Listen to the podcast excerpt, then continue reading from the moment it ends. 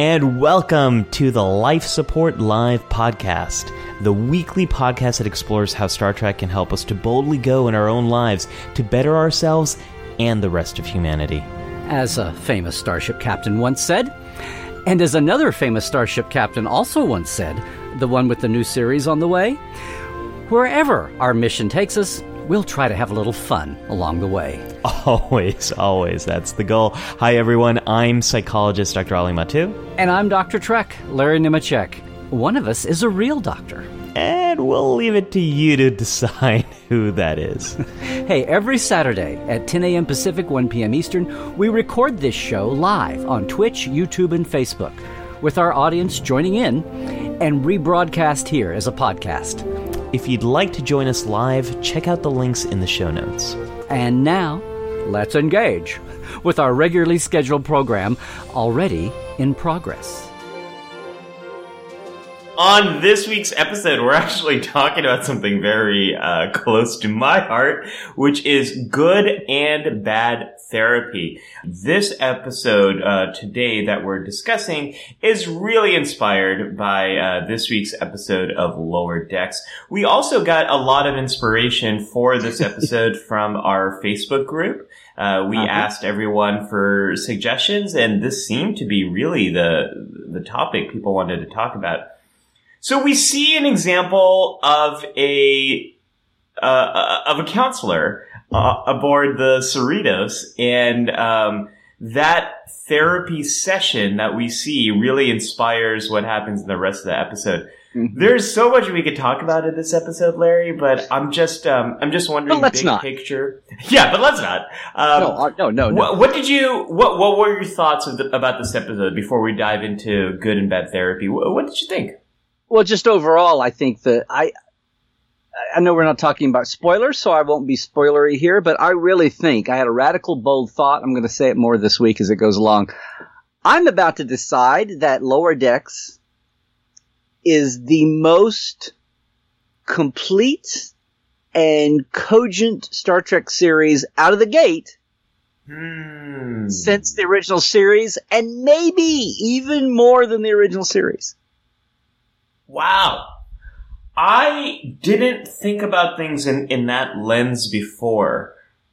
If I do think about things in that lens, out of the gate, and we've got one more episode left of the 1st mm-hmm. season, but I think you're right. The first season, uh, this is a very strong first season where we are seeing both an arc to characters, episode for episode.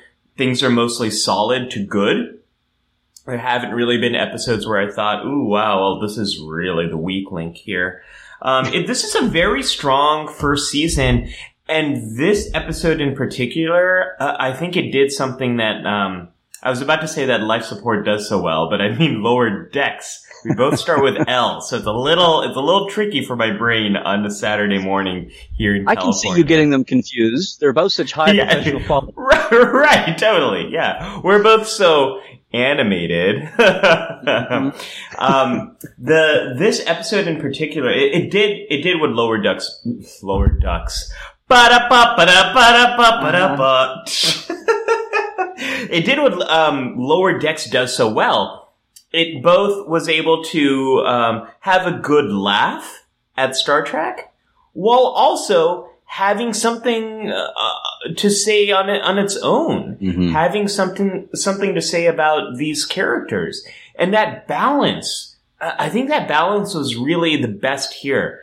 Lower Deck starts oh, with okay. some. The, the, first episode, I think, is is really hard for folks because the comedy doesn't feel as grounded in in Star Trek. Yeah. But this, it's an adjustment. It's, it's, it's an new- adjustment. Yeah, this episode, boy, does it pay things off.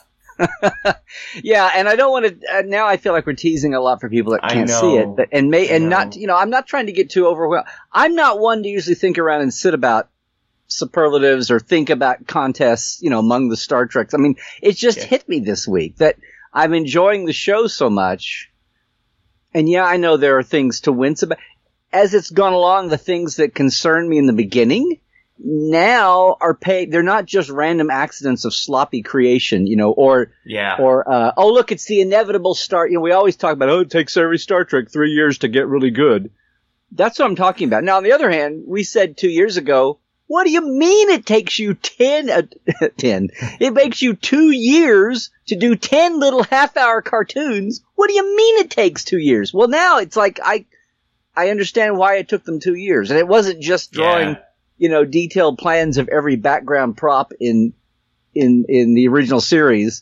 It's that they actually really cohesively coordinated the, the, the arc of development of everything, of all, yes. I don't want to say all eight characters, but the vast majority, all eight characters and a lot of other subliminal, um, sidebar pieces too. Anyway, Yeah. we're going Yeah, on and on about the show, but I mean, that's, that was my, that was my thought out the gate. Now, our topic here was like the, the theme of the week for the show, or one of the themes of the week for the show. But they all, I don't want to say they're seamless, but oh my God, they're just, um, I really enjoy it. What's happened is I've strung along, I've really enjoyed it now for six, seven, eight weeks in a row. And I see where they're going, and it feels like there's been a lot of conscious thought into how they've built the show up and all the characters. And, and the I way, agree. and the whole, I know that in the back of their mind, the meta all this is they knew that we would be going, what? A cartoon show? What? You know, and this, this kind of humor and this whole heightened, you know, on steroids kind of humor. But now we're all used to it. We're, it's like, I said one time, it's like watching a Shakespeare play and it always takes you five or ten minutes to get your ears and your brain synced into the Mm. language of Shakespeare. The language. after that, Sure. after that opening five or ten minutes, most of the time you've kind of settled in and, you know, by the time you're going along, you, you're into it by then, which is true of Yeah. almost.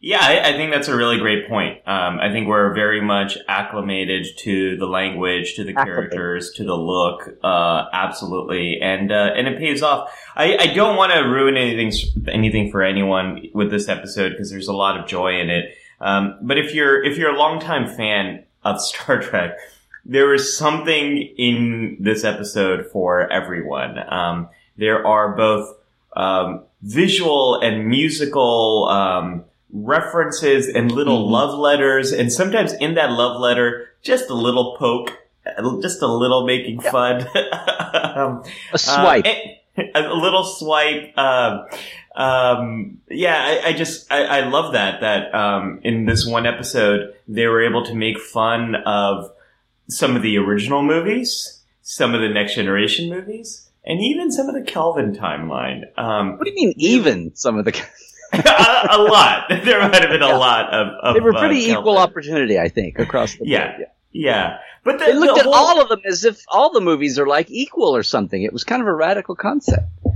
Yeah, um, uh, Tim says over here, um, having been unconvinced with Lower Decks at the beginning, the series has actually improved as it's continued. It's a welcome return to episodic stories, how Star Trek works best. I agree, Tim, and it's both episodic while also having a very small arc. There's an arc uh, to to the characters, and that I enjoy. I, I think it's you can jump in and out very easily.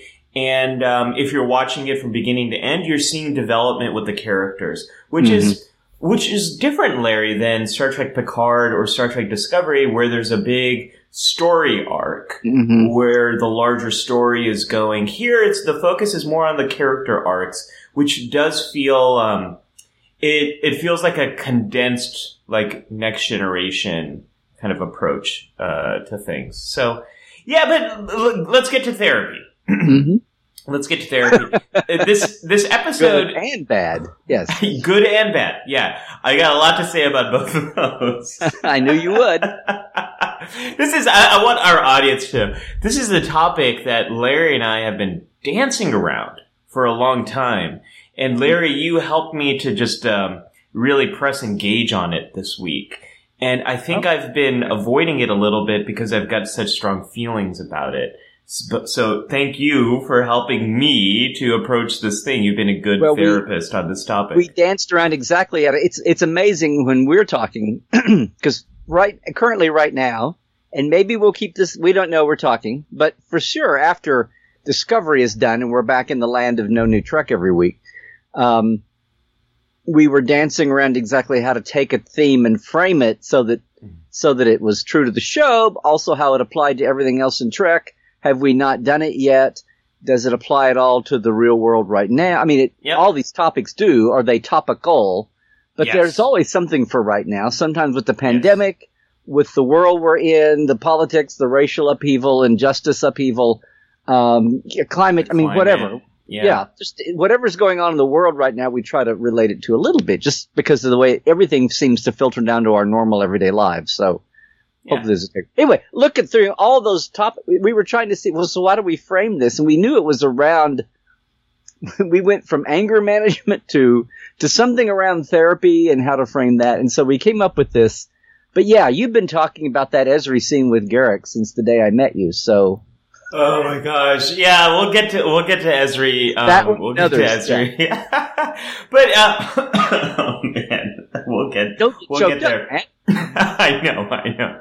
Um, with this lower decks episode, um, we see we see a therapist, and we see the therapist also give uh, one of the crew a recommendation on ways to work on her anger, and then the rest of the episode is really about her journey trying to find a way to work through that anger on her own.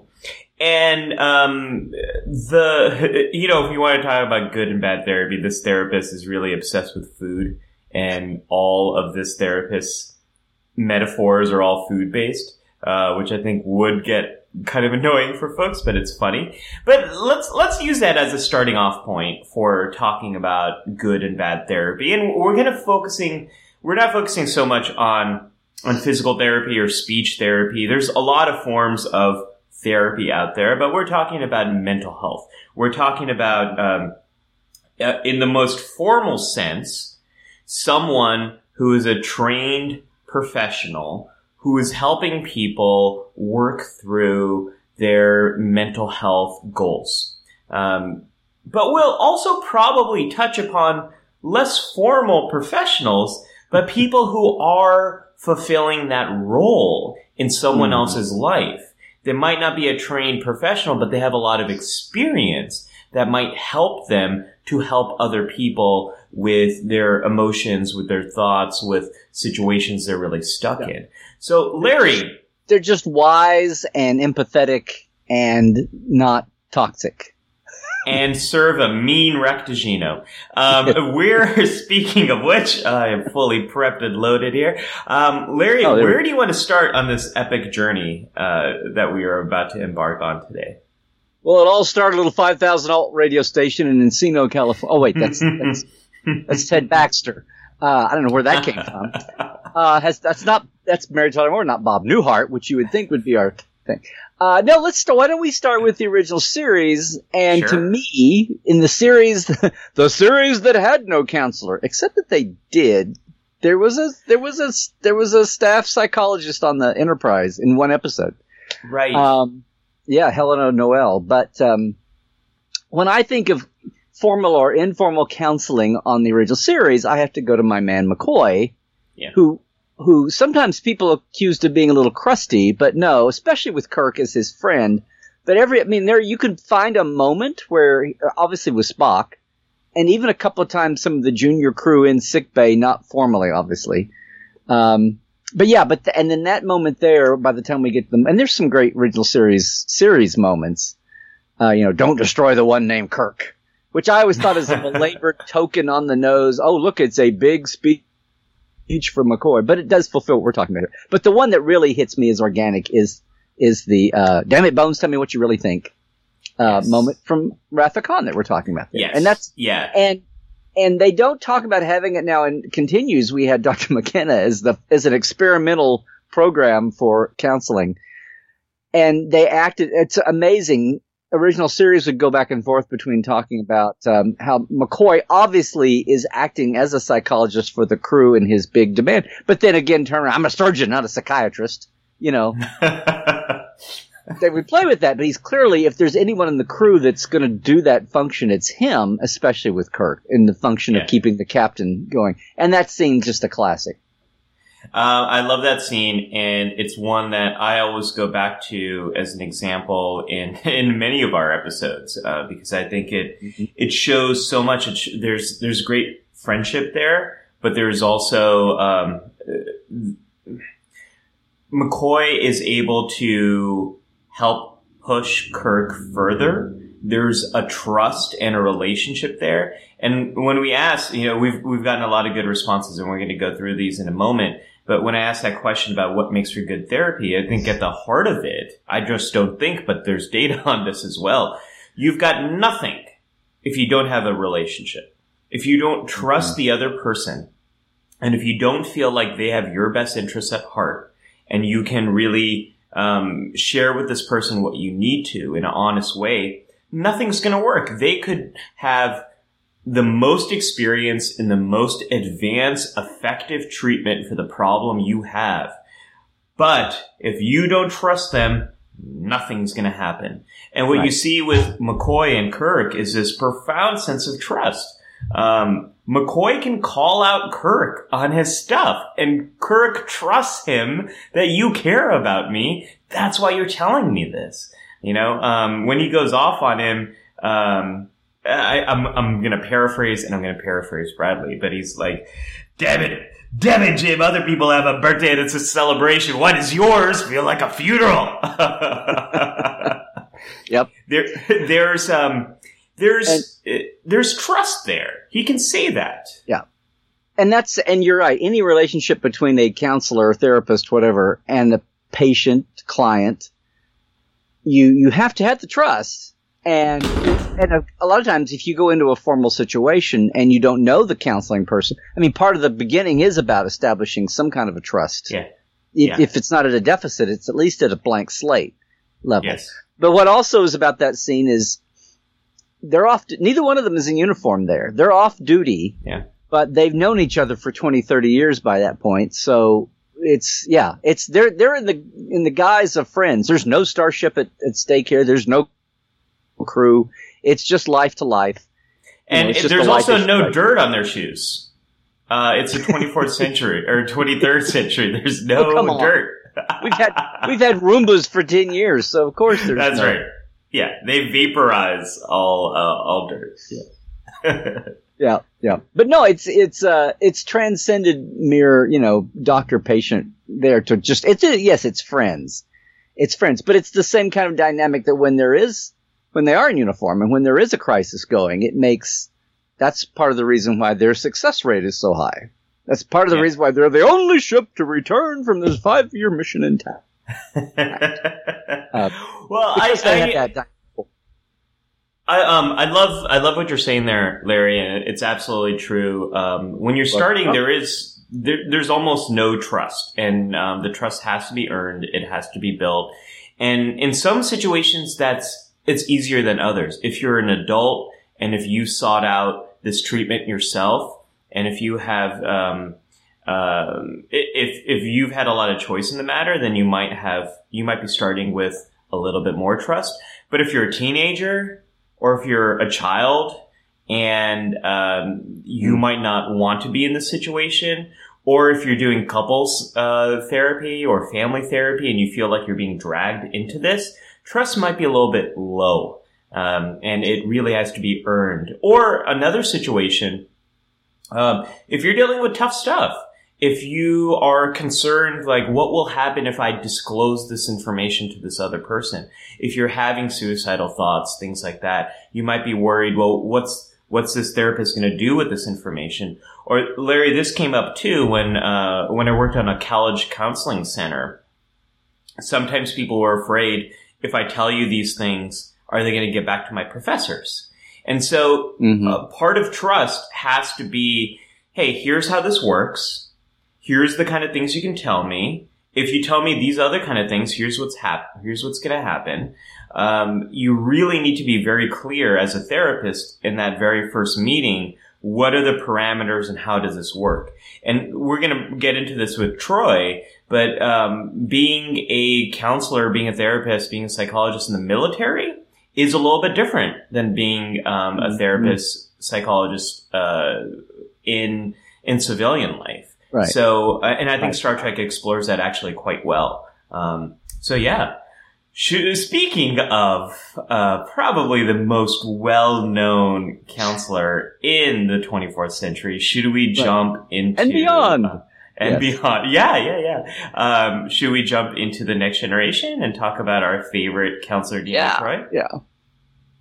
This was this was actually that moment there with Barclay from that's from uh, uh, Hollow Pursuits.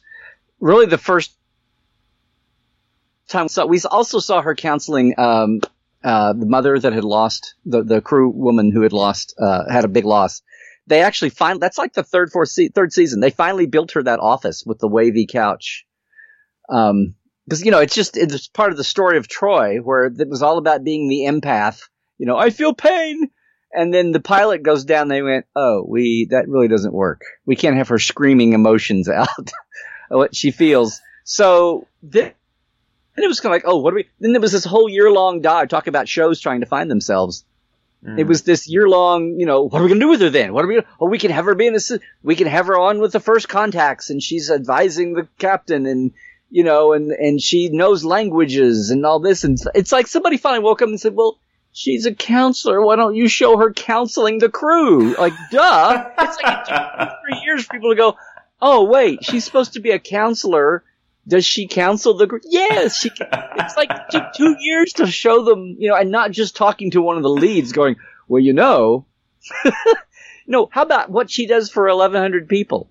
So yeah, that's and that's the the bit with Barclay.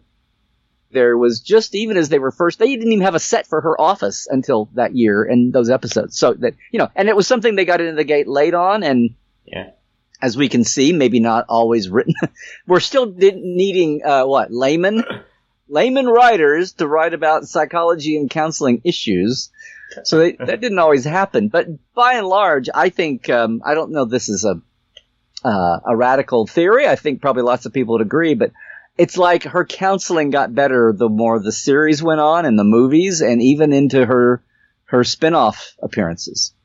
Uh, I agree. I agree, Larry. And um, it, my my feelings here are so mixed. Um, I, I think there's some some stuff that is just absolutely phenomenal about Counselor Troi.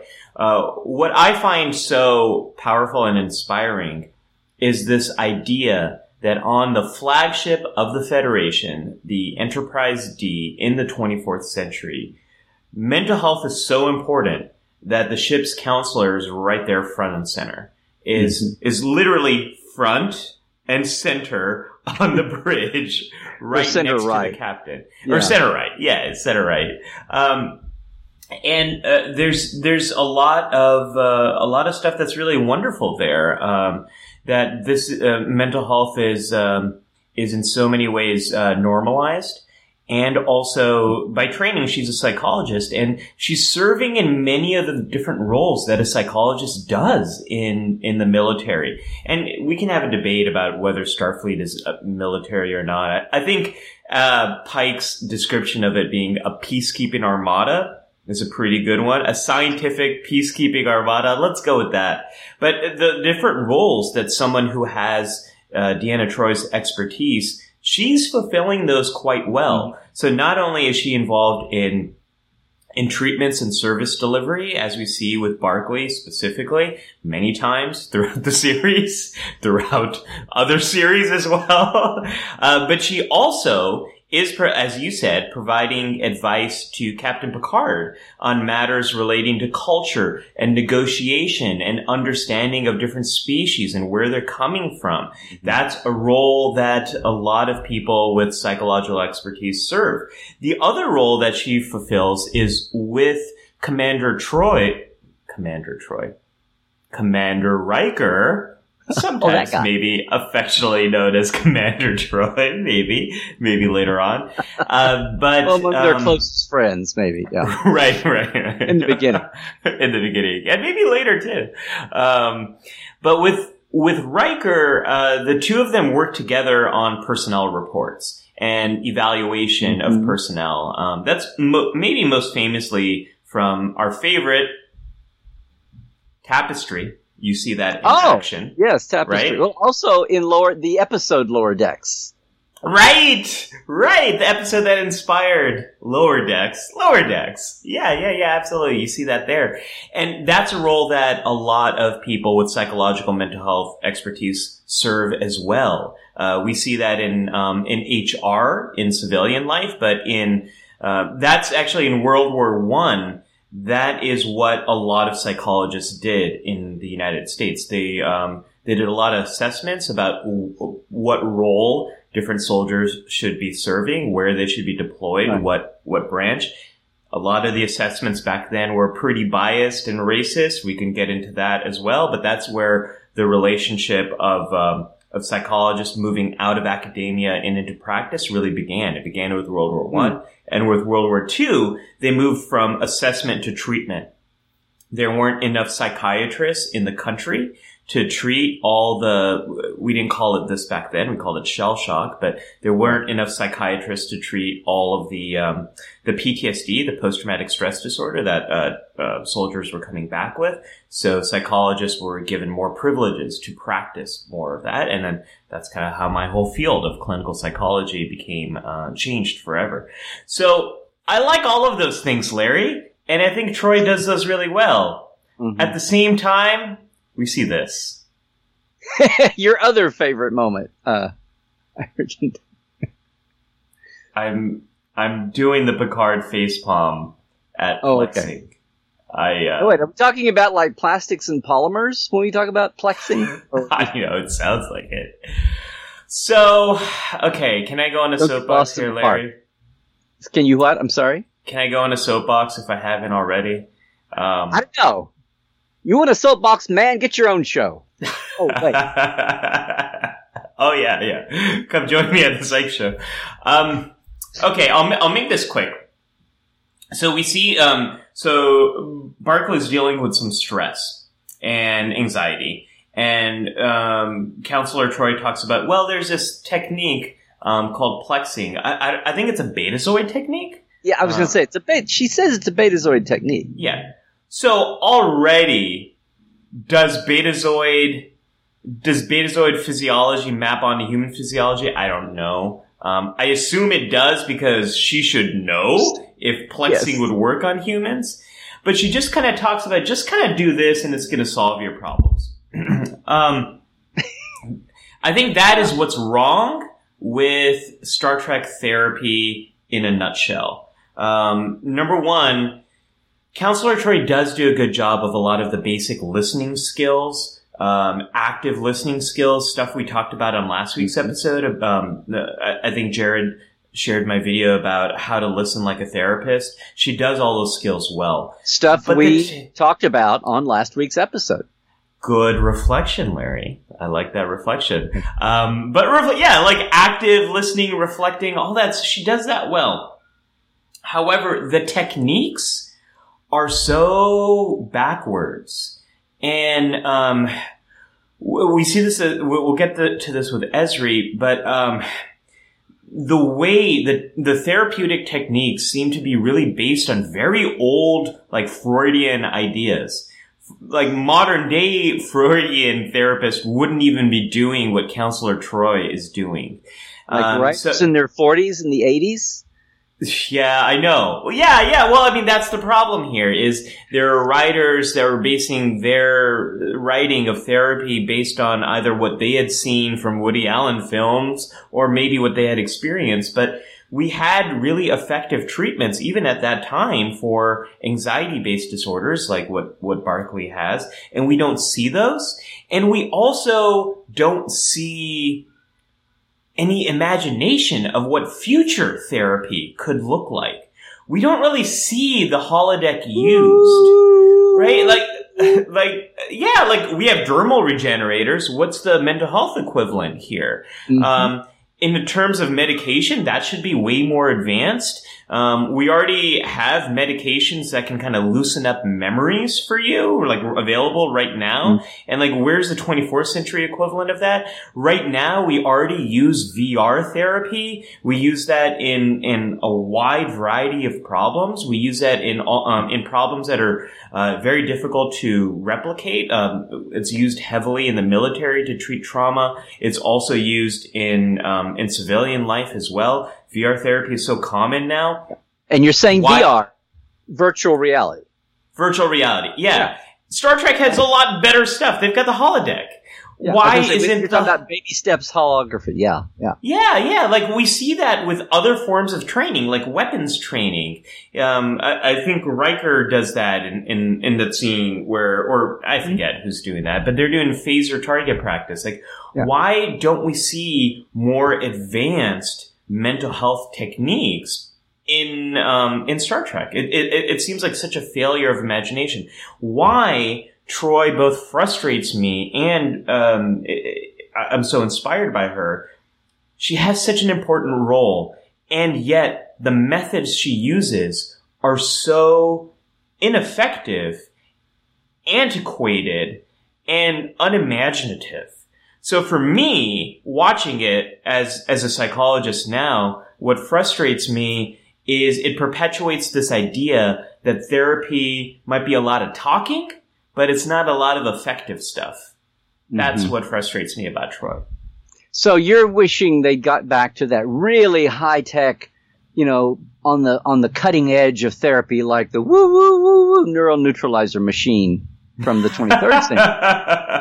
I would like to see if I could write my fa- my own um, therapist for. I don't know what the next ship is that we're going to see. I don't know the Titan. I, no, we're not going to see the Titan. I don't know we'll, we'll see some new Federation ship in Star Trek Picard season two, whenever that's filmed.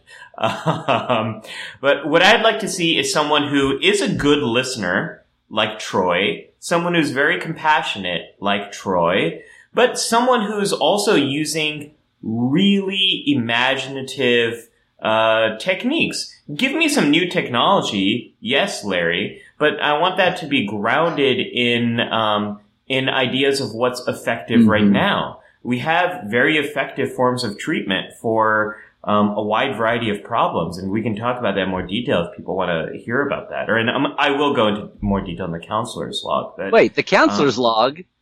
It's as if we plunged into the briefing room here and didn't put up the title. I did not put up. Oh my gosh, everything's all wibbly wobbly. Because we've got some. I was um, going to say we've got some new folks this week. They're popping up in the chat, so it's good to see everybody there. We we will get back into the chat. We've kind of. You can tell this is a topic near and dear to Dr. Ali because we like.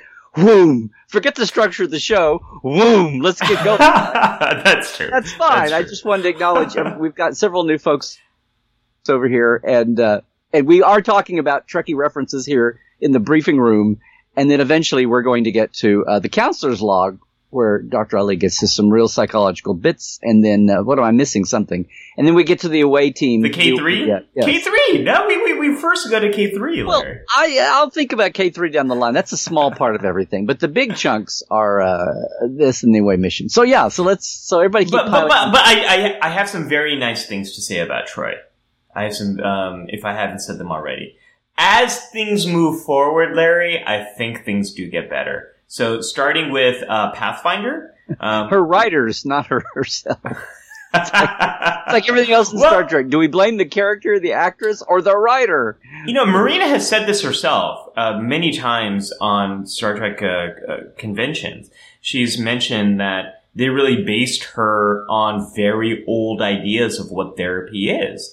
Mm-hmm. And um, I think as times move forward, like in Pathfinder, in Star Trek Voyager, when she's continuing to help Barclay, um, when he tracks her down when she's on vacation at the beach and says, "I need your help," uh, this what I like here is she has obviously established a relationship that that makes Barclay feel very safe around her. That Barclay seeks her out. And this is this actually happens all the time, Larry, is if you find a connection with a therapist you like, you mm-hmm. want to continue working with them, even if they move away. And nowadays it's a little bit easier because there's now, now we have so much virtual therapy. I mean, Larry, this is the other thing, like, we have all this like online telehealth therapy now. It's already more advanced now than what we saw with with Troi mm-hmm. um, on uh, on the Enterprise D. But I love that Ber- uh, Berkeley.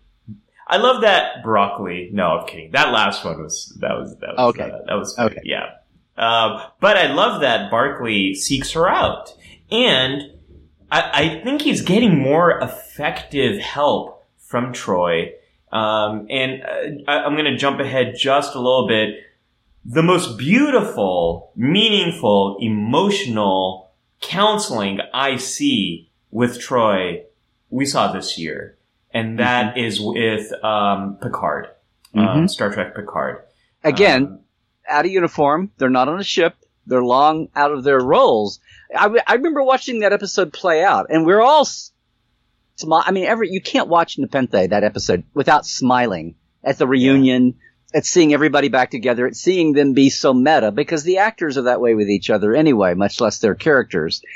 And as they're sliding along with this plot, and you're you're catching all the backstory and all the incredible things about the Rikers being married and their kids and the tragedy of one dying. Spoilers if you haven't seen Picard, sorry. But it just effort, effortlessly gets into here's Soji and then Picard himself, and it's and you're watching the show and going, "Oh my!" I, this is my reaction. I'm like, "Oh my God, she's counseling him." Oh, mm. it's it's like she just slid into it, which is what a friend who is a count, you know, a friend would do, much less a friend who is a counselor.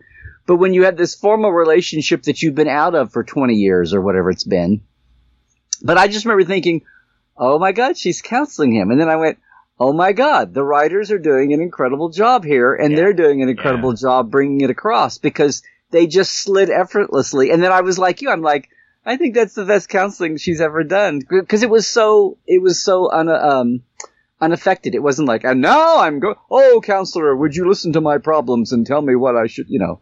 And she's counseling Soji too, although it gets a, a typical reaction when somebody who doesn't want to be or doesn't know they're even in counseling um, suddenly realizes what's going on and rejects it because they have to go process, you know, or they're not in a trust situation. She yeah. has that moment. We all think of that with Picard, but I was rewatching it last night. She has a couple of minutes with Soji first, where Soji's like, yes. "Come on, counselor, I can't. Here's here's my life: A, B, C, D, E, F, G. How the hell am I supposed to trust anybody? I can't trust you, much less anybody else." And gets up and stomps off you know, and slams Picard and all that. So she actually was counseling earlier without yeah. much success, but at least lay, laying the foundation before she lays into her old friend there. That we all, yeah. I mean, but yes, we all thought, wow, what a what an incredible scene. And I felt so. Just as a person, I felt so good for Marina. yeah, like, yeah, look, yeah. Finally got a good, you know, she's not in uniform, she's not in her little office, but um, and she's not got crazy person tracking her down at the beach, but she or, and she's also not floating in space. I said crazy person. Oops, sorry. Uh, yeah, yeah, yeah. Night terrors.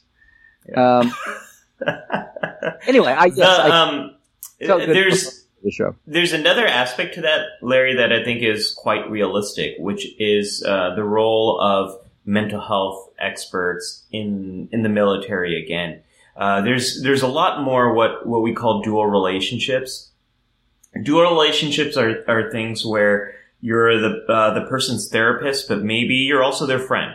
You're their um, psychologist, but you also um, you live next to them, um, and you might have a neighborly relationship as well. In civilian life, we try to avoid and minimize dual relationships in every way possible because they can make you less objective in therapy, and they can also introduce right. ethical conflicts. Um, so we try to avoid those at all costs. On starships and submarines and boats and in uh, far off deployment, you might be the only mental health person for this large community of people. Now, um, I think the Enterprise D and certainly Deep Space Nine have more than one counselor, but many small ships might not have any, and if they do, they probably only have one. I was remembering last night, you know, prepping for this, that uh, when when Ezri had her had her Dax forced on her when she became a Trill without prep, uh, a joined Trill without prep, she was the assistant counselor on the Destiny, and I realized that we yeah. never got a formal canon explanation of what how big a ship Destiny was, but it felt like in the mentions that it wasn't the biggest of ship classes. So I'm thinking, well, if the Destiny has an assistant counselor, that implies at least two. So, mm-hmm. you know, then that should mean I. It's like, did the D with 1,100 people have a second assistant counselor running around somewhere, or I, I don't know. I think but, I, think so. So the assistant counselor, what uh, the way I understood that is, uh, didn't have a counselor as it set out with its full crew before the right. before the caretaker. Right. I think it probably point says something. She doesn't say we lost our counselor like we lost our CMO. She says we don't have a, you know, we didn't, we never had a counselor. So you know, yeah. and they're only about 100 people, 100, I forget what the original, 120, I think. So. Yeah, yeah. Um, one of these days, someone should program, um, program that into a future version of the EMH. Um, I, um, the way I understood Ezri is she was probably, she was in training and, and that's something that a lot of therapists, um, they go through when, when you're in training, you have different placements where you're working underneath a uh, an established counselor who's licensed, who's experienced, and you're learning from them. They're supervising you. And so my guess is in Starfleet, therapists in training do go on these placements on different ships for six months, a year, and they work under someone who is much more established, and then they might go on to a different starship and they might specialize. You might have therapists that are specializing in like first contact kind of uh, missions or far off remote missions, like long five year mission uh, kind of things. Um, right. Or those who are more combat like focused, um, just like in the way you have therapists right now. And then she was kind of plucked out of that and then promoted um, way too quickly.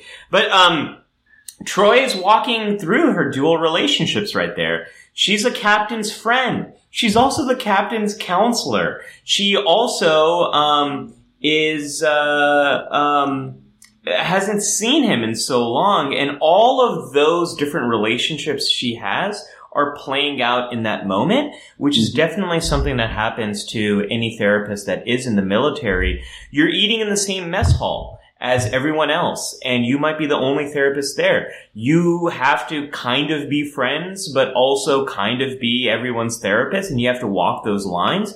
Troi walks those lines very well. And, um, yeah, I, I love, I love where he goes. And I'm so happy that Marina got that wonderful scene in Picard.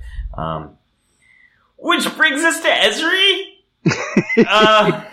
uh, so, uh, Larry, I'm, I'm, curious about your take. Um, and comment section, we have not we have not forgotten about you. Um, we're going to come back to you in a moment. Um, I think Ezri is going to. You just got to let him to... work through this, guys. That's yeah. I got, I got, I got, I got to get this stuff off my chest.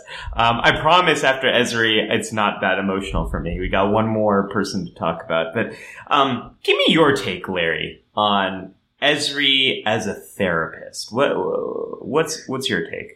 Okay, well, Trek. so before um, I somehow got to the first thirty or something years of my life uh, without a lot of involvement in mental health issues and things.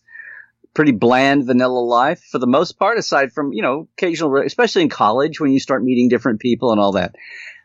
But it was like becoming an instant dad and a blended father, blended family father, and things with kids. Not not because of a blended family, but just different people. So that's when I really got familiar with a couple of the issues the kids were going through.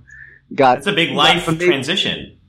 Yeah, well, you know, it was for me, and I tried to realize it just on my own terms. But really, what thrust me into mental health big time was um, some of the issues some of the kids were having when they were smaller, and I a lot of a lot of the just I don't want to say Pollyanna, but just a lot of the placeholder impressions of psychologists in the mental health field and the reality of how that plays out with going to sessions and therapy and finding a doctor and medications and all kind and the state this is in the 90s So the state of it then, you know, and I had, I had, it was a wake up call to reality and, and, the good and the bad of just like the way our theme is today. Um, yeah. that it wasn't just this, oh, here's a thing and we're so modern and up to date now that we've got all, you know, it's not the old days. We have all this stuff figured out. No. and how things are not, you can have all the theory and all the publication, and all the academics and all the research in the world, but it still comes down to a one, like you said, a one to one relationship. Mm-hmm. And, um, I wasn't even hadn't even been out on my own enough really to even think about finding a doctor, a medical doctor, much less a psychologist. But sometimes even that's a hard fit to find, or you can find some that are better for you than others. Uh, you know, a dentist, much less a psychologist. Oh, yeah. So, any, any, anyone in healthcare, it's, it's hard to find someone that you right. really connect with. So when I'm watching, so the first time through with, with DS9, it was actually, it was the uh, you know I shouldn't say that. I was my early years of being married and being just dad water dad, as I used to say it. Um, but as far as Ezri goes, it's the seventh year of the series. They're in the middle of the Dominion War. It's sad that uh, that Terry's gone and they killed off Jadzia. And while we didn't wallow in it then the way we would do now with twenty four seven social media going on, we were aware of it. There was some mystery about why she was going. She was going. Uh, Terry was going right into a sitcom called Becker. So we knew she was out, but we didn't know exactly. And so there was some discomfort, but in, in true to form, they were keeping it, you know, kind of under wraps. And bang, here's right. the new person and everybody's all upbeat about it. And I'm on the lot and I'm working. And I remember I did the first interview with, with Nikki. You know, it was like in her new trailer and they were like, "Oh, go!" We did a cover story on the communicator about her, and um, I went over and did, if not the first, one of the first, but I think maybe the first you know, full blown interview. She'd been acting before and had had some roles in some in a Canadian show. I forget the name of it, but um, so it was all about her and the character. But everybody was well aware. Wow, they're bringing this new a replacement in the last year of a series is a tough thing to pull off for the actor, yeah. for the yes. writers, for the other cast, and on that level, I thought it was wonderful, and they integrated her. It's like they they were integrating her at the same time they were having episodes that didn't even use the regulars. You know, famously, uh, um, uh, a paper moon. And, you know, with, with, we've talked about that with Nog and, and, and Vic Fontaine and the regulars are all like sideline, which was kind of a radical idea just producing yeah, Yeah, it was. Yeah. So it almost makes like having a brand new regular the last season not that, eh, but it is, it is. So anyway, so my mind was really on all those issues and I gotta, I gotta admit to you that sitting there and critiquing Ezri as a counselor was not like high on my list of things to yeah. critique character over. So yeah. I don't have a lot to say about that. I, I, could go back and watch now, but I'm gonna have to lean to your. That's what that's what I have to say about that. that I wasn't uh. paying attention. I was looking at the 47 other things going on with the character besides her counseling technique. Except that I thought that it was interesting. You know, they there was a counselor on DS9 before Ezri. Yes. yes. Doctor, they there's like one reference to you should go see Doctor Telnori, who we never yeah. even know what species it is, much less anything. So they did have one to the whole point of do they have a just like as Lower Decks was going along, I'm like, hmm, I wonder if the Cerritos is big enough to have yeah. a counselor, yeah. which was answered this week. Yeah. But uh, so they did have a counselor. Just Once Starfleet arrived, yay, modern psychology uh, kids, and um, so I was I was intrigued that of all the roles they could have Ezri play, that they decided on a counselor's niche for that, and then to have her be as amateur at, at not amateur, but as young to counseling as she is at being a joined trill, which just was character texture. You know, that's what they're going to play with. Yeah, yeah. So uh, my so, experience, my experience actually, Larry, is quite similar to yours. Um, I've seen um, DS9 beginning to end um, two times in my life. Once as it was airing, but in, in during that time, I think I missed the first few seasons, and that was actually well before I was a, a therapist or a psychologist. I wasn't even anywhere near training at that time. You weren't so, born a psychologist. I'm born with a pen and pad in my hand. um, no. I was quite far away from that. Um, the first time I watched Deep Space Nine, I was quite more focused on how are these larger arcs going to resolve themselves. And Ezri, Ezri is re- introduced in the context of Sisko trying to figure out what's happening. And so you kind of go on that ride with Ezri and I felt very similarly as as you did. Um, I wasn't quite focused on the development of this character, and then as as Vic's is introduced, I was like, why are they introducing another thing here? Like, let's let's stick to the big picture, folks. We got a war we need to resolve. We have uh, Sisko's journey to to kind of complete here. And what are you doing with Dukat? Oh my gosh. Um, season 7 of DS9 felt like such whiplash at times when I first watched it on the repeat watch, which I did uh, three three years ago, two three years ago, ah. uh, where I did, did, it beginning to end again. Um, what I noticed it a lot more, and at that time, I'm also now a licensed clinical psychologist. I have a lot of experience doing all this sort of stuff, and at that point, corrupted. what's that? I've been corrupted. Yeah. um, with this watch Ezri's character really stuck out to me in, in many ways. Um, there are some uh, there's some good, there's some bad, and there's some like ugly moments with her character that I really didn't like. And I think the the one that um that really frustrates me, you know, Starfleet is uh, lower decks actually explains this well that we're Starfleet officers. Um, we might be lower deckers, but we are we're really good at what we do. We're well trained. Everyone here um, has a job to do, and they do it well. That's what Starfleet's all about. And um, up to this point, most of our regulars were actually good at their jobs. Um, no one ever questioned Bashir's medical abilities. They might mm-hmm. question his ethics, in doing experimental treatments on patients he gets too close to. There's that stuff. We might question decisions that people make. You can, we can spend hours debating Sisko in, uh, in the pale moonlight. Did he make the right decision? Um, but we don't really question their abilities. When you send O'Brien to go fix something, you know it's going to get fixed. Um, my problem with Ezri is she really seemed like the first character who didn't really know what she was doing with her job. Like she wasn't good at her job. And we see this specifically, uh, you dug up a nice image, um, about this, uh, Larry, with, uh, Garak. Mm-hmm. So Garak is dealing with claustrophobia. It's your favorite scene. It's, oh my gosh. your favorite episode. this episode grinds my gears.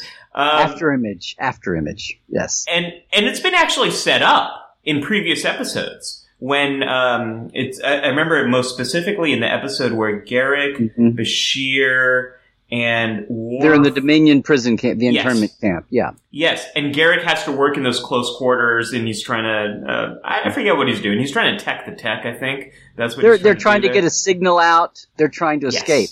Yeah. And, yes. Yeah.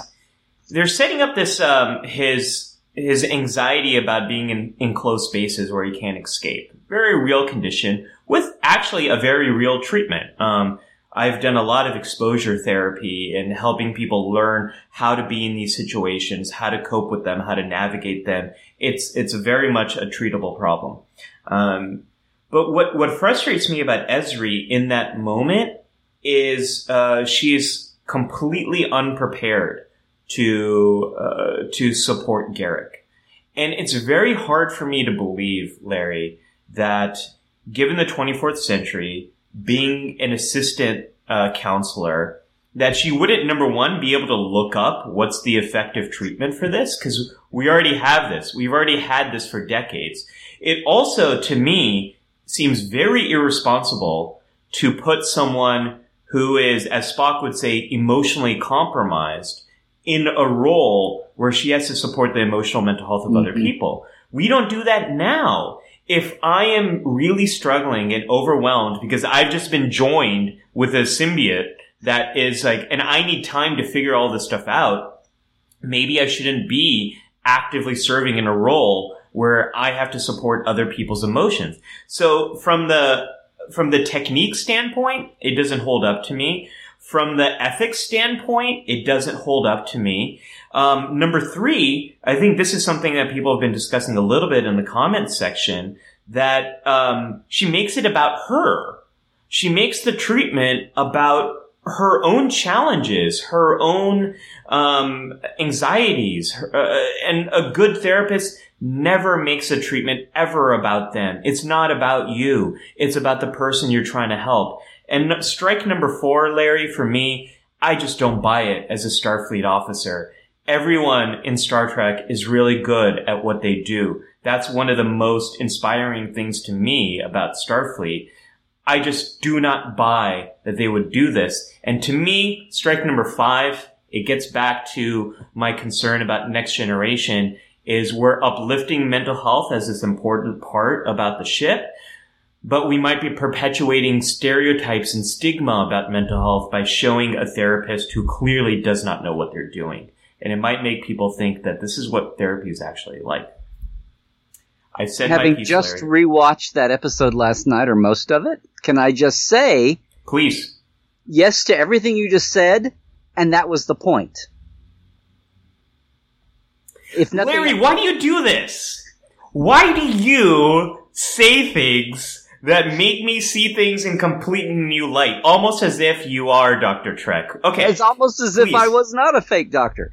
No, please, please, please, please tell me. no, it's like there is a scene. But I guess to, from the counselor's point of view, if you are so at wit's end as a counselor that your patient calls out your biggest flaw, which Garak does, Garak isn't just lashing out at her out of pain and claustrophobia and anger and all that. He looks at her and says, "You're totally messed up. What right do you have to sit here and talk to me?" I mean, he's insulted almost yeah. beyond the fact that she's a Starfleet counselor, he's a civilian. You know, oh look, we're all one big happy family here on DS9 because we're all isolated and off together. Plus now it's a war. We're not the station at the end of the universe. We're Yeah. we're um Right. you know we're at war. We're at land. Now we're on a, now we're the Casablanca here. We're the crossroads. And- I've never thought about it in that sense, but I love that. You never thought about DS9 as a Casablanca? No, but I totally see it. I totally see it. I, I've ne- no. This is what Larry does, folks. Um, I think Libby is right. I think you are you. I want to. I want to uh, feel your ear right now because you might be possessed by some kind of Pah-wraith. Um, you you have this way of making me see things in a new light. Um, I never thought about it. Well, then yay. Very good, Padawan. Very good, cadet. So- You're crossing the streams. No, but so yeah. So the point of the story is yes, this is textured out trivia in a psych hmm. way here now. Yes, she's a mess up right now. He calls, and number one, her patient calls her out on it, and it's obvious, and everybody, you know, but that's how far gone she is. And everybody else is running around fighting a war. They're not worried about what their new junior little psychologist is doing. They've got a war to fight. And Sisko's got a messed up head of, you know, his own thing, and everybody's got their own Yeah. stuff they're dealing with. And in a Yeah. meta way, they should all go, whoa, wait a minute, we're under a lot of stress here. We should, we should make sure that our new counselor is at their best. And if there's something that they're, you know, but then you've got the drama, not just made up TV drama, but that happens in real, things don't go by the book in real life. Especially Yeah. when there's a crisis going on. There's a war going on. And you know, Jadzia, it's on one hand, she's, she's not, it's not like they went, oh, we've got a, uh, now I'm trying to remember if he says we've got a counselor opening or what. See, it's like, what drove this? I, I think he says we have some kind of counselor opening slash Dax. I can't lose you. I need you in my life. That's what I'm saying. Is it a fact Yeah. that they have a slot open as a counselor, or it's Sisko feeling vulnerable without a Dax at his side?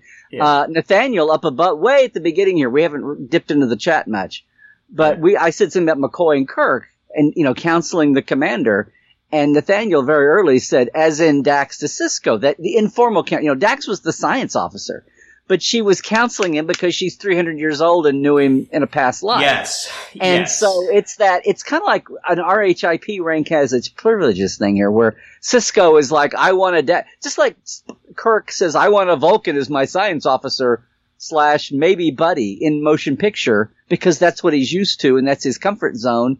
And he's trying to project his old thing into a new situation, which wouldn't have been the same if he'd had Sonak there on the No. bridge, right? No. I mean, on motion Right. picture. Well, same way, Sisko had no idea just having the next Dax host might have been a plumber. It's, I'm sorry, we've got O'Brien. We don't need you, but I want you here anyway.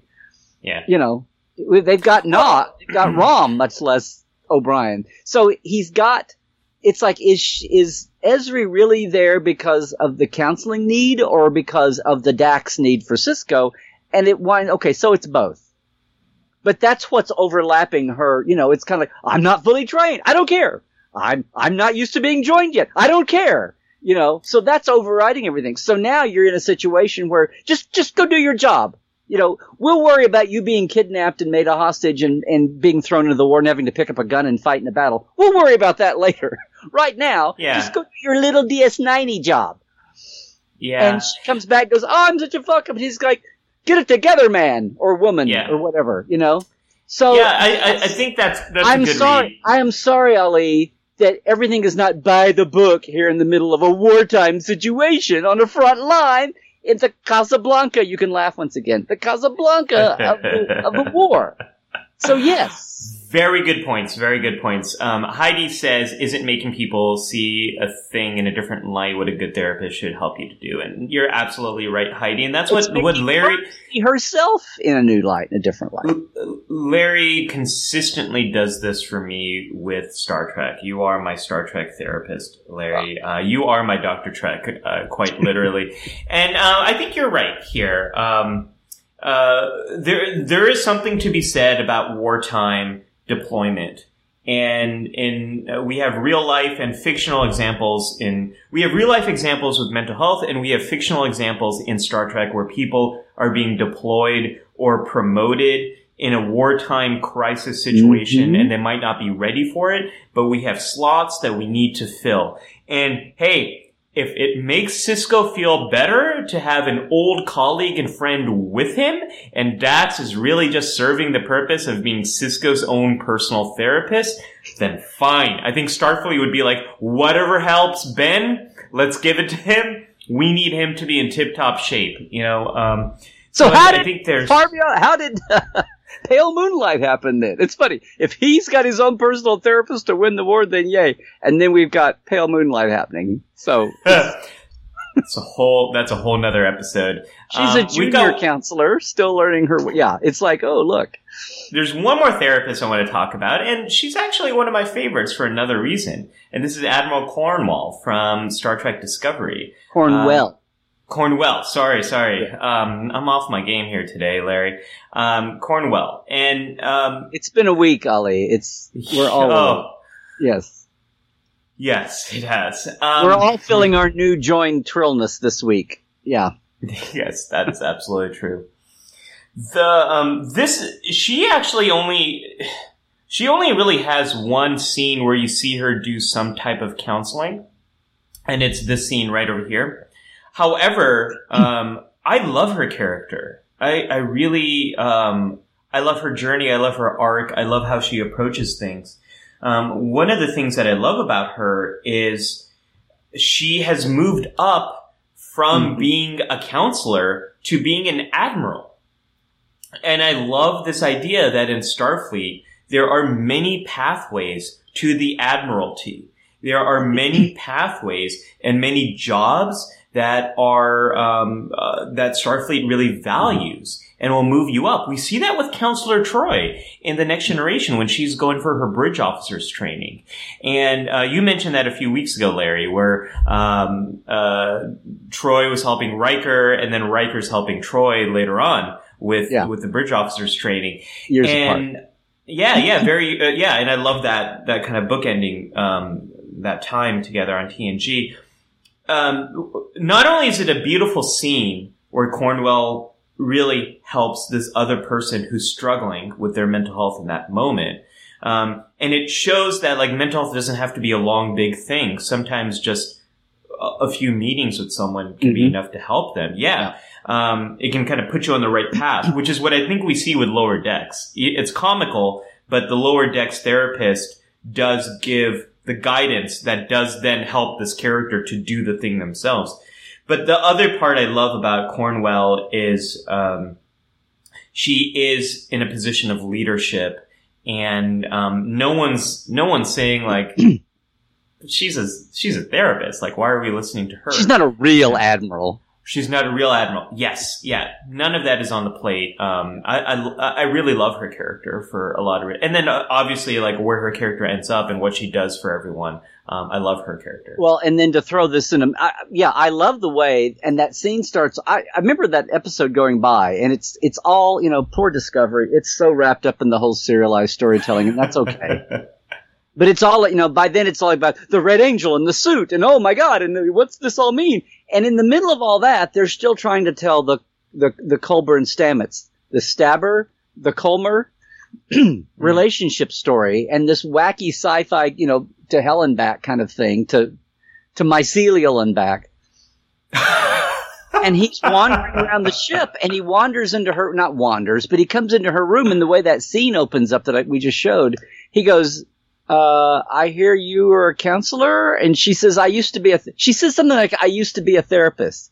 And she yeah. does say it like, you know, like it's some Western where it's like, well, I used to be a gunfighter, but I lost my nerve. it's, it's not like that. She's like, it's, you instantly get it that she's gone on and trained and has yeah. a much broader, but you never, you know, you, you can't take the counselor out of the counselor kind of a thing. No, just like, no, no, no. just like Troi in Nepenthe. It's like she yeah. instantly goes back into that muscle set, you know, that toolbox yeah. and goes back to it. You can't do it all your life without doing it. And that's what I loved about that scene was not that just that she did it and that they wrote a scene like that, but that they had a character that not only rose from counseling ranks into command, into the flag ranks, but then could like go, well, it's not like she forgot it or, oh, I'm so, I'm so rusty at doing this. No, she just kind of sat down and what the moment needed yeah. That was that. Now, I would also argue, though, that we saw her do this more than once, mm. only though informally, and in a typical muddied Star Trek way, especially a muddy Discovery way, when she comes in to check on Lorca before they all realize he's a mirror universe Lorca. Remember? And they actually reignite their, their, as lovers, uh... and they together. And all through that whole arc of her checking on him, that little moment in that episode, she comes to check on him to see what the hell's up with him. Has he lost it? In a counselor-ish way. And then when they talk, they reignite their old passion. They sleep together.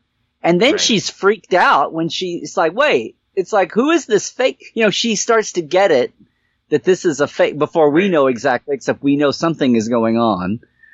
Um, and, and, uh, I kept thinking he'd been like recruited by thir- Section 31. I didn't think about the mirror universe thing until it was in your face, but she knows something is until it was the mirror reflection, the evil mirror reflection. I was like, oh, okay, I see. well, he had scars on his, he had the different scars on his back that she's freaked out yeah. about, all that. Yeah. And it's what, it's probably what, been two or, it's been at least a year or two since she's seen him physically. But anyway. Yeah. Um, but I would say that in that way, she's she starts to dance down the road of using counselor techniques to see what's up with him as a commanding officer. And then, yeah, it all gets muddy when they go back and reignite their personal relationship. But then she kind of snaps back into it. Then when he is acting bizarre, whether she's interacting with him or not, definitely her counselor skills are going when she's trying to figure out what the hell's going on with him. You know what I mean? Yep. Yep. I, I, I agree. strategic way for her benefit. Yeah, uh, um, Jamal says that his- uh, Corn- Cornwell was a mixed bag, total fail, and not recognizing Lorca, but did well with Ghost Doctor. Didn't deserve to go out uh, the way she did. Jamal, I would say that um, the way she went out was uh, um, honorable, um, and and definitely is a testament to how much she cares about the crew. I do hope we get to see more of her, maybe in Strange New Worlds. Um, that would be that would be great. Um, she's a great character, uh, great actor, and um, I, think the whole her not recognizing Lorca is is wrapped up with a lot of the other stuff Discovery was dealing with season one behind the scenes and uh, and and all that. Um, but I'm glad I'm glad we had her. Larry, we had outlined other characters to talk about who serve in um, therapist kind of roles, but are not quite therapists. Do you right. want to do a quick? Uh, we should, I'm keeping. I know we had a late start, everybody. We were like yeah. 15 minutes late starting the show or getting into it, so we're running a little late. I actually, uh, Ali, since we were a little late, I have a, I need to get out as close to noon as I can today. Let's. To we're say- gonna. We need we're to gonna- get going, but we've got so many more things to talk about. We got. Let's go warp speed then, and then um, we're gonna do a warp speed uh, counselor's log, and then jump into K three. Um, how about that? So. Um, the counselor's log is when we do. Usually, it's a deeper dive into the psychology and the science behind what we're talking about. You've been doing it all along, though. I've This been doing it all along. you. Yeah, yeah, no, I know, I know. It's hard for me to. I can't untangle. I can't unravel the tapestry that is good and bad It's a therapy. Bad day for bad therapy. oh, folks, that was you just experienced a um, a reference to tapestry and then an impression back to back. Um, Jared must be um, uh, jumping up and down with excitement right now. Um, there we go. Yep. Have the Have a combination live coffee. sport live and Ozzy Osbourne fan club reunion. Yeah. um, folks, I'm just going to go through um, a, a quick checklist. I have a video called um, "Signs You're Getting Bad Cognitive Behavioral Therapy." And um, not everyone goes to see a cognitive behavioral therapist. There's different forms of therapy, but there are a few things that I want you to look out for for signs that maybe this is not a real good fit. And then when we get to, I'm going to do a very quick away mission later, which is about where you might want to start to get help. So number one, your therapy is mysterious. What I mean by this is it's very unclear what the therapist is doing, what you should be doing, and how this works, what makes it effective.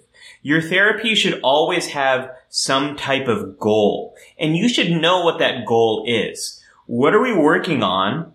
How do I work on it? And how do I get better? Those are things that should be pretty clear and transparent to you from the outset of therapy. And if they're not, you should ask these questions like, how am I going to get better? What do I have to do to get better? And what experience do you have working on these kind of problems?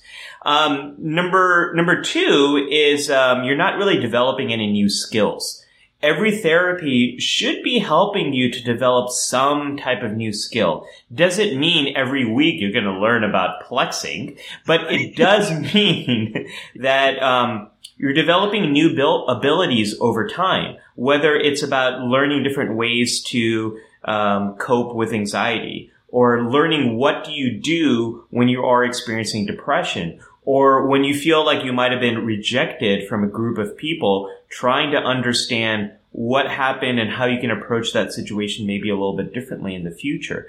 Um, you should always be working on some type of new skills. And then the last thing is that your therapy doesn't have any type of homework. Um, what I mean by homework is some way for you to continue the work you're doing with your therapist outside of therapy. At best, you see your therapist for 50 minutes a week. At worst, it might be less time than that and not every week. So you, you don't have a lot of time with this person. But one of the things that this person should be helping you to do is helping you to learn how you can continue this work on your own. I always would tell people, I only see you for an hour a, a week. You have most of your life is outside of this office. So here's how I want you to practice this this week so you can actually start to make progress. When you go to see a coach, when you're working on uh, learning a musical instrument, they always give you exercises that you need to do on your own so you can practice and get better. Therapy is no different. In fact, I would tell a lot of people, I'm just like a coach. I help, I know how to get you a from A piano to B teacher. or a piano teacher. Yeah, I know how to get you from A to B. But I can't go on that on that field in game day. I can't play the game for you.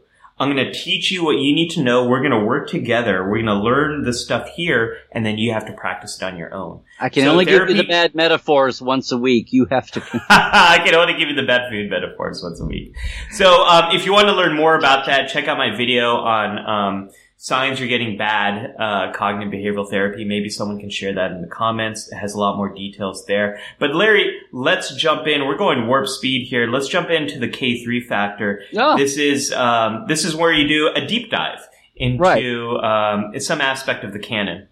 and and this is a this is a deep dive that may not be as deep as it used to be. The last I was looking at the date, so the Blu-rays came out in 2014 for season six of Next Generation, but until then, this was a big huh moment for some people that were paying attention, but a lot of people. So the very famous, celebrated Scotty episode on Next Generation Relics, which was such a Yes. you know, talk about Nepenthe. Okay, well the Nepenthe of Next Generation, well, they had two or three moments.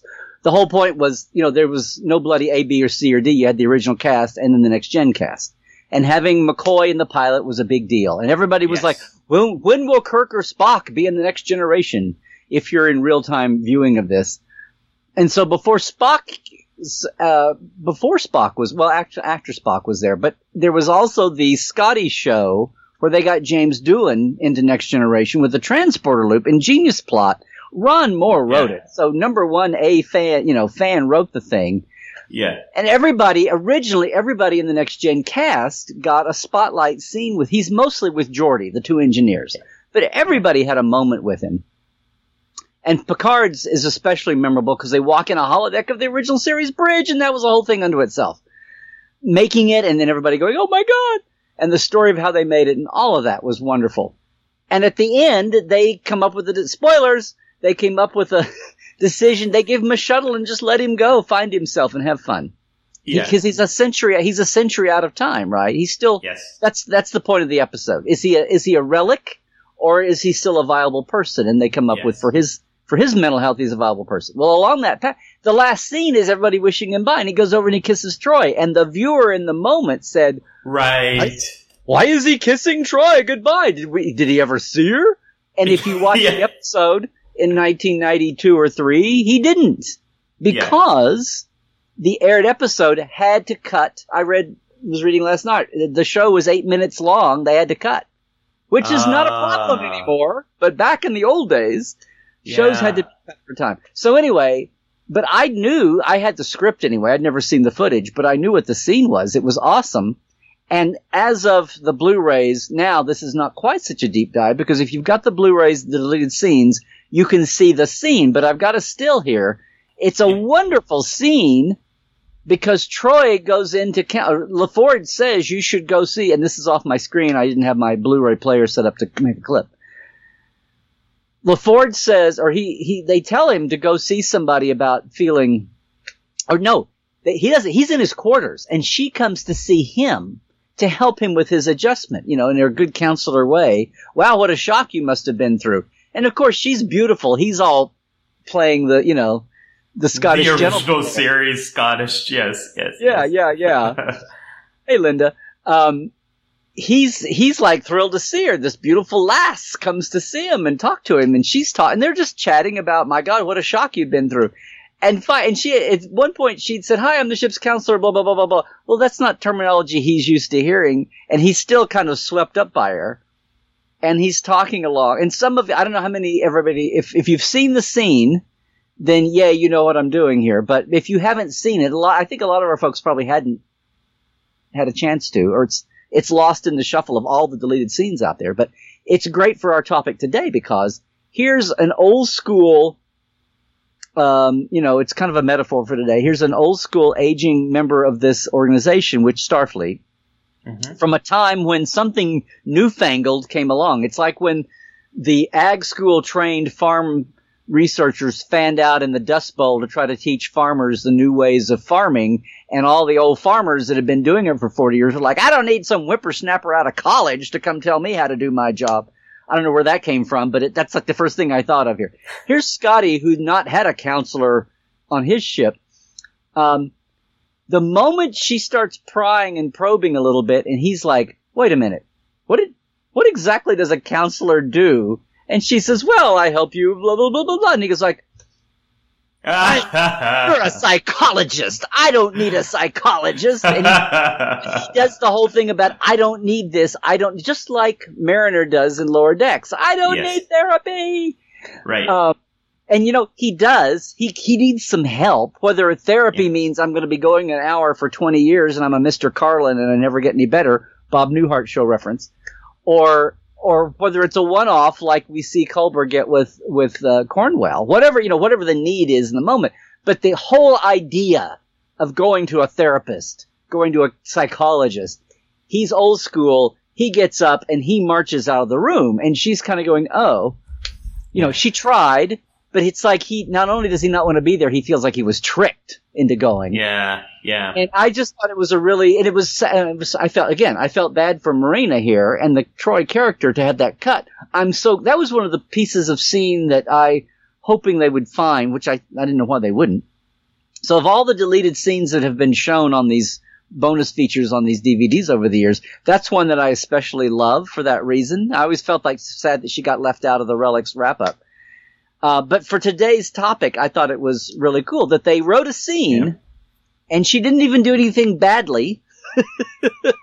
you know, for your, your, you know, this was late in the series, so it wasn't like uh, it was a bad yeah, scene or anything. it was a good. Yeah, yeah, totally. But it was very human. It was very human, and maybe a century throwback to the to the quasi perfect humans of Kirk's time.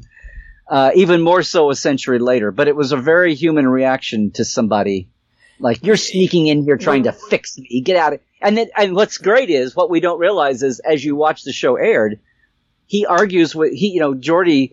And he regrets it. Geordi talks about, you know, you're just an old man and you're in the way, you know what we're doing, so please get out of my way. That's in essence what Geordi's telling him. And he's insulted and angry and stomps off. And instantly Geordi feels bad. You can see it. Yeah. And the show cuts for him going right from there, right into 10, like, oh, I heard you guys have a bar here, you know, kind of a thing. Um, and they go right to that scene. And what happens is that's where the Troi scene was. So what happens Yeah. really is he goes from Geordi, goes back to his quarters. She comes to see him. He stomps out of his own guest quarters. He leaves her and says, I don't need a psychologist. I know what I need. And he heads for the bar. So Yeah. that's, that's the context of him going to 10 forward that we miss by that scene being deleted. But it's also, again, a great, a great real life story of a lot of people going, I don't need that. It actually leads into one of the last, uh, images that I gave you. We're talking, if we're talking about informal therapy, Yeah. I thought it would also be. So there's your K3. Uh, I think that's that's a great K three, and um, that that scene actually, Larry, it adds more texture. Were you aware of that scene? Had you seen it? In No, no, that's what I'm, that's what I'm about to say. I have those Blu-rays. I haven't seen that scene. I I, I own that that Blu-ray. I need to watch that. Um, I, I'm gonna quite literally do that later today. Um, Disc one, everybody. Season the- six, disc one. the uh, the thing I really like about that is I'm going to use one of your favorite words here is texture. It adds more texture to the scene between Scotty and Picard, where he's on the Enterprise uh, 1701, no bloody A, B, C, or D, and he's also um, he's It's a line drinking and he feels um, such a sense of uh, of loss and also disconnection. And um, knowing that he had the scene with uh, Troi earlier, it adds more depth there. That he is able to connect with the captain of of the Enterprise, and in that connection, he also realizes how disconnected he is and how out of time he is. Beautiful scene. And really Picard's done. playing a little counselor. Well, they're all Yes. doing. Everybody as a human being gets it. Here's a guy that's hundred years out of joint in a wacky sci-fi way, but you know he's still a human having to live this. And and J- Geordi is normally a very empathetic guy, but he's got a job to do, and he was frustrated in the moment, and he feels bad about it. Everybody else has got a little bit of a luxury to be able to go, Yeah. oh, especially Picard, yeah, and connect um, that. Um, Libby says, uh, "Can we do a whole show on therapists who aren't therapists on Star Trek?" That's a great idea. I Libby. think so Um, because we've got uh, a whole list of them that we're probably not. Yeah, we're not going to get to. Yeah. Yeah. So we'll we'll keep that as a topic for the future. Okay, Um, then save some of those images I sent you. then. I am, I am, I am gonna save. I'm saving these for for that time. Um, Larry, before we jump into uh, the away mission, um, there's something interesting happening, um, and I'd love, uh, Oh, I'd yeah. love your take on this. What's happening next Friday? So next Friday, it's not quite as uh, big as some recent events, but Friday night, uh, Kalea and uh, Jay at Science Division, who are the people that do the automated, you know, chip activated triples, which are awesome. Uh, they're having a little virtual fun night. Um, there you go, eight o'clock Eastern, five o'clock Pacific. We're just going to have a what amounts to a fun little triple panel, and then do some triple uh, triple trivia, and have some prizes. It's not a big, huge event. It's just you know an hour, hour and a half. Uh, but I'm just inviting everybody to come over and join us. Um, if you're just and if you're seeing this during the week later, you know, It's uh, go to their page, sciencedivision.com, and they're going to put a Zoom link up, you know, just a couple hours, a few hours before the start time. And we'll just have some fun and some uh, prizes. There'll be some Portal 47 prizes and amongst some uh, some Science Division triple prizes. So I just want to let everybody know that's coming Yeah. up amid, amid Yeah. all the virtual.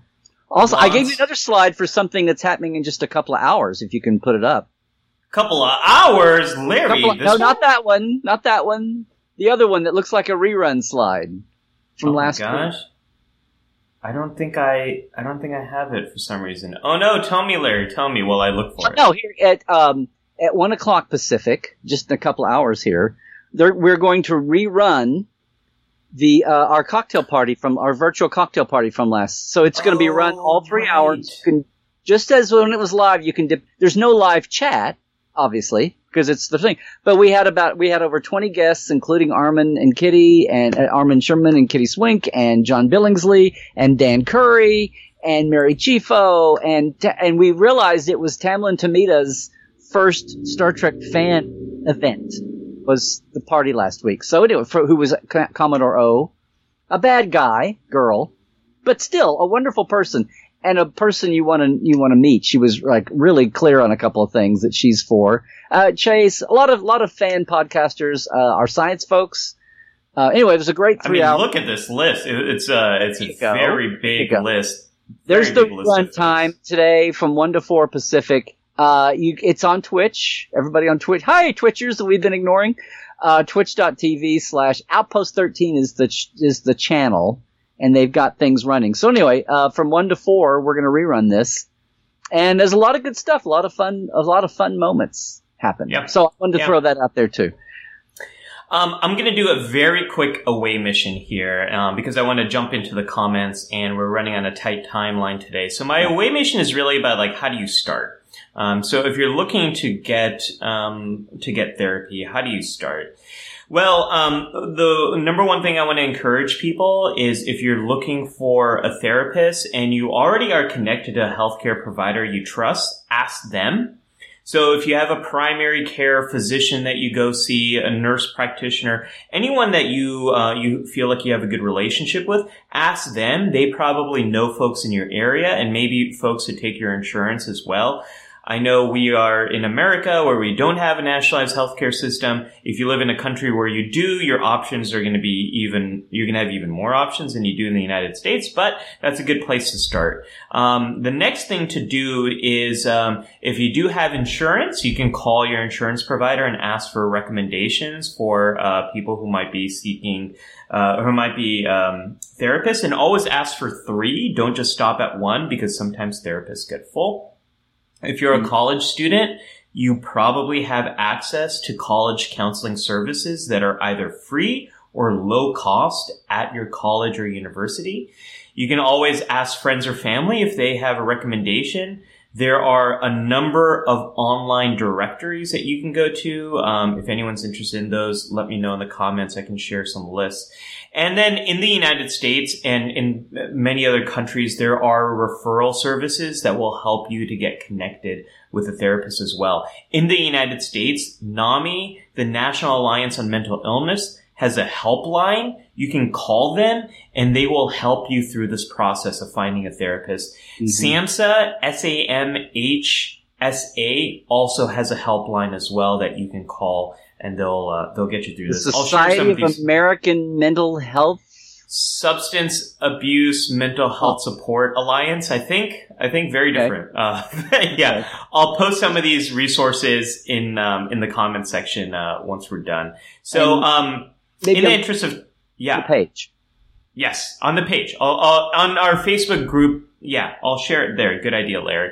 So if you're not already a member go to our facebook group. It's life support live and uh, we got this topic idea from from you all. We asked you based on this week's lower decks what episode uh, or what topic you want to explore and so we explored this topic. So i'll share those resources there. So um, yes i agree. Linda nami is amazing. So with that uh, larry let's um, let's do a rapid fire round of hailing frequencies there's a lot of comments. A There's lot was so going many on. good comments here, and I Um, of all of all the weeks to cut things a little short, but we're gonna we're gonna basically split this into a part two as of this command Yeah, decision. yeah. So let's we'll do our informal counselors in later. But I just want to say what you just said early in the chat here. I think it was Libby talking about how she did try to take advantage of campus based, college based mental health facilities, and it was being manned by grad students, and it wasn't the most she had an interesting um, saga. But base, the bottom line was it wasn't the best outcome. It wasn't the most. Mm, Talk about a junior counselor who hadn't finished their training. That's kind of what she uh, what she was enduring there. But um, yeah, um, a lot of quick, folks doing some sharing through. Yeah. quick uh, comment about that is um, it can be very hit or miss uh, when you're seeing someone who's in training. Um, sometimes you get better treatment actually from someone who's in training. Um, I've obviously been in training, and one of the things that's very different when you're a training therapist, you're seeing a much smaller caseload. So your therapist is actually spending a lot of time preparing and thinking about how to best support you. And they probably are supervised with audio or videotape supervision. So not only do they watch back everything they're doing, but their supervisor does as well. Sometimes that means you get way more attention on you and much better treatment. Sometimes it means you're also getting less experienced treatment. So it's, it's hit or miss. Yeah. Uh, no, I just, guys, I really want to thank everybody in the chat. We've had some, uh, I want to say a shout out to Stella, who I think is one new, who was here earlier on anyway. Uh, a few other people I'm madly looking to see that I thought were new. Everybody doing a really good job of sharing today. Everybody's cross talking, which is wonderful. Wonderful. People talking about, uh, Jared and Libby here talking about the effects of being unemployed, a lot of the rounds of layoffs, people trying to deal with that, people being their own informal counselors to their friends if they can be. Um, uh, but yeah, finding a lot of stories here about finding a fit with a therapist, which Yeah. I agree is totally finding one that you think is, and I hate to say this. I mean, this is again the shock that I had. In the, one of the shocks in the '90s I had was that they don't know all the answers. That therapies, including medication therapies, are evolving and can even, in some cases, be still primitive. It's like, oh, thanks. I get to pioneer this when I just want things done and known and just give me the damn thing. I don't want to be part of your experiment to make things better in 30 years. Uh, but also that therapists, you know, are not always the best ones. And sadly, if you're like waiting, oh, good, I've got insurance. I can, I mean, I hate to say this, but sometimes the therapists who are on insurance plans, um, may not be the most competent, the most experienced, the best ones. And sometimes there were, there have been a couple times when I need to, even medical doctors, I had to go find a doctor. I don't mean brain surgery. I mean like knowing a specific niche of something, even medication prescribing. And to find, you know, it's, it's weird to think about you have to go here, put your ear to the ground and listen. But I, I was finally found a medical doctor who charged less than a psychiatrist who was who was an expert or a, who was very proficient at a certain couple of medications or, or you know prescriptions, and actually went to an MD who was kind of making it among her portfolio, making it her life's work to help people competently in a couple of areas where a lot of people it was just not a focus. I'm not saying they were incompetent, but it just wasn't a focus. Eh, But it was a huge lesson in how you know our system is far from perfect, and people are far Uh, from yeah, perfect. And, Larry, I, I, I really agree with that. Um, there's a lot of problems to our mental health system. Um, Or- there's or a big difference system. between surgeries and therapy. Surgeries are largely public. They're not uh, public, meaning there's a lot of people in the room. Um, there's checklists. There's Mm-hmm. uh, there's procedures that you have to follow. Therapy is behind closed doors. It has to be confidential. It has to be secret. But that also means sometimes accountability is is not quite as good as it is in other professions. One of the things that I hate most about therapy is how um, how so much of it is not transparent. Um, so there, there's a lot of problems in our system, and I just want to mention Jared said over here about um, having 21 This is- friends. This is Um, one I was is- talking about. Yeah. Yeah, Jared mentioned this much earlier, having uh, 21 friends get laid off at Disney in the same day. Uh, we saw that news this week about the layoffs that are happening. Um, Jared, that's um, uh, But for Jared saying- offline. I felt like I'd been hit by a train after all of his friends are calling. Go, oh my god! Yeah. Well, when it's one person, that's one thing. But when 21 of your friends are all slamming you now it's on, now it's a bit of your problem too. It's it's and it's compassion fatigue. Um, Right, You yes. can get exhausted from helping people. Um, it can be very overwhelming. Um, it, there's also something called vicarious trauma, which is when you're consistently helping people who have gone through traumatic things. It has an effect on you. It can change the way you see the world. So this um, there's also a lot of uh, a lot of challenges here. A lot of challenges um, to being in this field. Um, Jared mentioned I am dropping more tapestry references than than Larry. Um, but there's always a week for this. I'm an I equal think, um, opportunity tapestrist. Yeah. I'm I'm trying to go through the comments here quickly to make sure I'm not missing any of the big picture stuff. I think um, maybe some some folks had reactions to my use of um, of coaching as a term, um, and one thing I want to say here is um, I always try to understand when I'm working with someone one on one. I always try to understand what are the things that they're interested in and passionate about. I ask those very early on, and then I try to tailor all my analogies and metaphors related to their interests. So unlike our bird therapist in lower decks this week who just uses food analogies over and over, it's really important that the way you share the information resonates with what the person values and understands. So if I learn early on that someone is really into sports, then I do more sports-based uh, analogies. But if I understand early on that they love Star Trek, Star Wars, science fiction, fantasy, then I might talk about, I'm going to be your Gandalf. Gandalf. I am going to help you learn along the way, but I can't throw the ring in Mount Doom, you know? Um, or I'll, I'll use analogies that are more related to Star Trek, whatever it is. So, um, it has to be tailored and responsive to the person's culture, their passions, their, their pursuits, Mhm. the ideas that they, they love. So you're not just being patronizing, is what you're saying. You can't. Otherwise, you lose that trust. It gets back to the issue of trust that we're I know. It's about. it's for the connection. By the way, the bird doctor's name is Migleemo. Say his name. Migleemo. Migleemo. That's we what don't it know is. his species. They've shown Aurelians, the two avianoids in uh, in um, um, in the animated series. We've seen them in lower decks already, or at least the one. They both look alike. And he's this looks more like a, war, a Looney Tunes Birdman than um. Wait, we'll see. We'll see what this species is of avianoid. Um, people sharing their story. I was trying to see. We had. Uh, I know. Hi, Jamal. And newer. Don't see some folks we've had circle back. Earl Grey Trekkie 1701 over on YouTube. Hi. Yeah, welcome. This is first week. Um, I said hi to Stella. Somebody, I think Phil Barnes has been with us before. Rose, our friend Rose, who said, I like Good to see you again, Rose. what she said here. I just want to know if that person is incompetent, is an incompetent therapist or doctor. Do the one thing they should not do. Do they make things worse? Not to make things worse or injure their, their, you know, don't make things worse. Do no harm. Um, Do no harm. even, yeah. even unwittingly, yeah. And sometimes they don't intend to, but if they're not, if they haven't surveyed enough, and uh, and and if they if they say something that um, really hits you the hard way, they need to repair that. Which and we have stories of that happening here of people sharing Yeah, we do have that. a lot of stories of that. Like this, two things need to happen. Sometimes you do get into difficult stuff that might make you feel angry or upset or sad.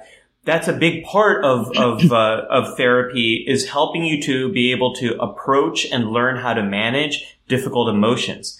At the same time, you should know that that's part of the plan. that that is what's going to happen. You should have informed consent that this is where we're headed in treatment. These are the things that we need to help you to learn how to experience. Sometimes the challenges can be if that's not made very transparent or if you find yourself exploring things that you were not necessarily ready for or on board with exploring. Um, I think Heidi also had a comment about a therapist who reacted personally to things that uh, that Mhm. she was discussing, and therapy should never be about the therapist. Sometimes, yes, you might talk about your feelings and your thoughts about the therapist because patterns that happen in the outside world can repeat in the therapist's office. But it, if you're ever talking about your relationship with the therapist, it should only be in the pursuit of your own goals. Like how, how is, im- like for I'll give you a quick example, Larry, and I know we're, we're running over on time, but sometimes if my patients were consistently late or canceled on me last minute, um, and and this was a big pattern, we would talk about that, and I would talk about, hey, so this happened. Um, it, I'm concerned about this for this reason. And I'm also curious, does this happen elsewhere in your life? Oh, okay. So it is a pattern that happens elsewhere in your life. Well, I just want to share how it impacts me because I think other Hmm. people in your life probably also feel the same way. So if it's ever about the therapist, it should always be about the patient's goals and how this can help you to move forward on the goals. And it always has to be intentional, not personal. I don't know if that helps, but Uh, another shout out to Orville Nation. So thank you for coming over from the Orville Nation on YouTube, who thought it was an interesting show today. So glad to see you. Also, Jamal has a very good point. Obviously, Yeah. no one. He's basically saying no wonder Troi did well with Soji, or at least picked up that she was a synth right off because of all her years with Data with all her years of data, yeah. as an Android. yeah, Now yeah. that synth is the new PC term for Android, apparently. Um, I love that. I love that. Oh, and Um, I'm only halfway through the chat, guys, so I'm really sorry for being so. But we got caught up in our topic. We got lost in the part. Speaking of of, of plexing, Polycorp or whatever it was. Um, Yeah, I think Scott was having a good discussion about um, the line between being a friend and um, and supporting someone more so. I would say um, if you're if you're a friend, be a good friend, and you can be supportive, be a good listener. Um, when when it feels like you might be getting pushed into a position where you're being asked to do more, then your responsibility as a friend is more about helping the person to get the professional help they need.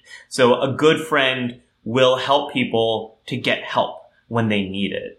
Um, That's Mhm. how I like to think about it. Although I know that line can sometimes get very blurred. yeah, uh, Tim Hands here mentioned Phlox on Enterprise. Uh, Oh again, kind yeah, of like kind of like McCoy, not a standard uh, psychologist, but he obviously had count. He obviously counseled people from T'Pol to Archer to you know they were writing the book on everything on Starfleet. They'd barely been in deep space, and he was doing his best to pioneer some things too. Um, Yeah. yeah. Um, Jared sounds like was talking about boundaries, and um, Jared, boundaries are really confusing right now. Um, you all are looking at me in my home. You know, there have been episodes early on in the show where my daughter ran in here until I figured out how to put a lock on that door. Um, boundaries are very difficult to have right now, as many of us are struggling ourselves. Um, with our own mental health. Larry and I have talked about that in, in weeks prior when there's been wildfires and political turmoil and um, protests and police brutality. America's in a tough spot right now.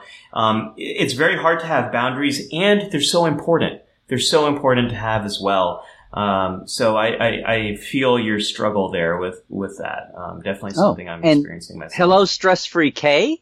If you're still with us from YouTube. Oh, yeah, stress free. Um, so I saw your comments here. Um, we do Talking watch Lower. Decks. Yeah, um, we watch Lower Decks. We don't dive into spoilers about Lower Decks because not everyone in the world can see it, at least legally right now. But we love Lower Decks. This episode was inspired by this week's episode of Lower Decks. So I, I And may I say, especially today, how fascinating it is that so many of our across the pond folks are commenting away. it's so on what we're- nice. But I will Yeah. say more. Um, there's there's a lot of uh, a lot of great comments coming in. Um, yeah, and, and Nathaniel said here, uh, following along the dated psychoanalysis, it seems like there's always a need to externalize the captain's super ego.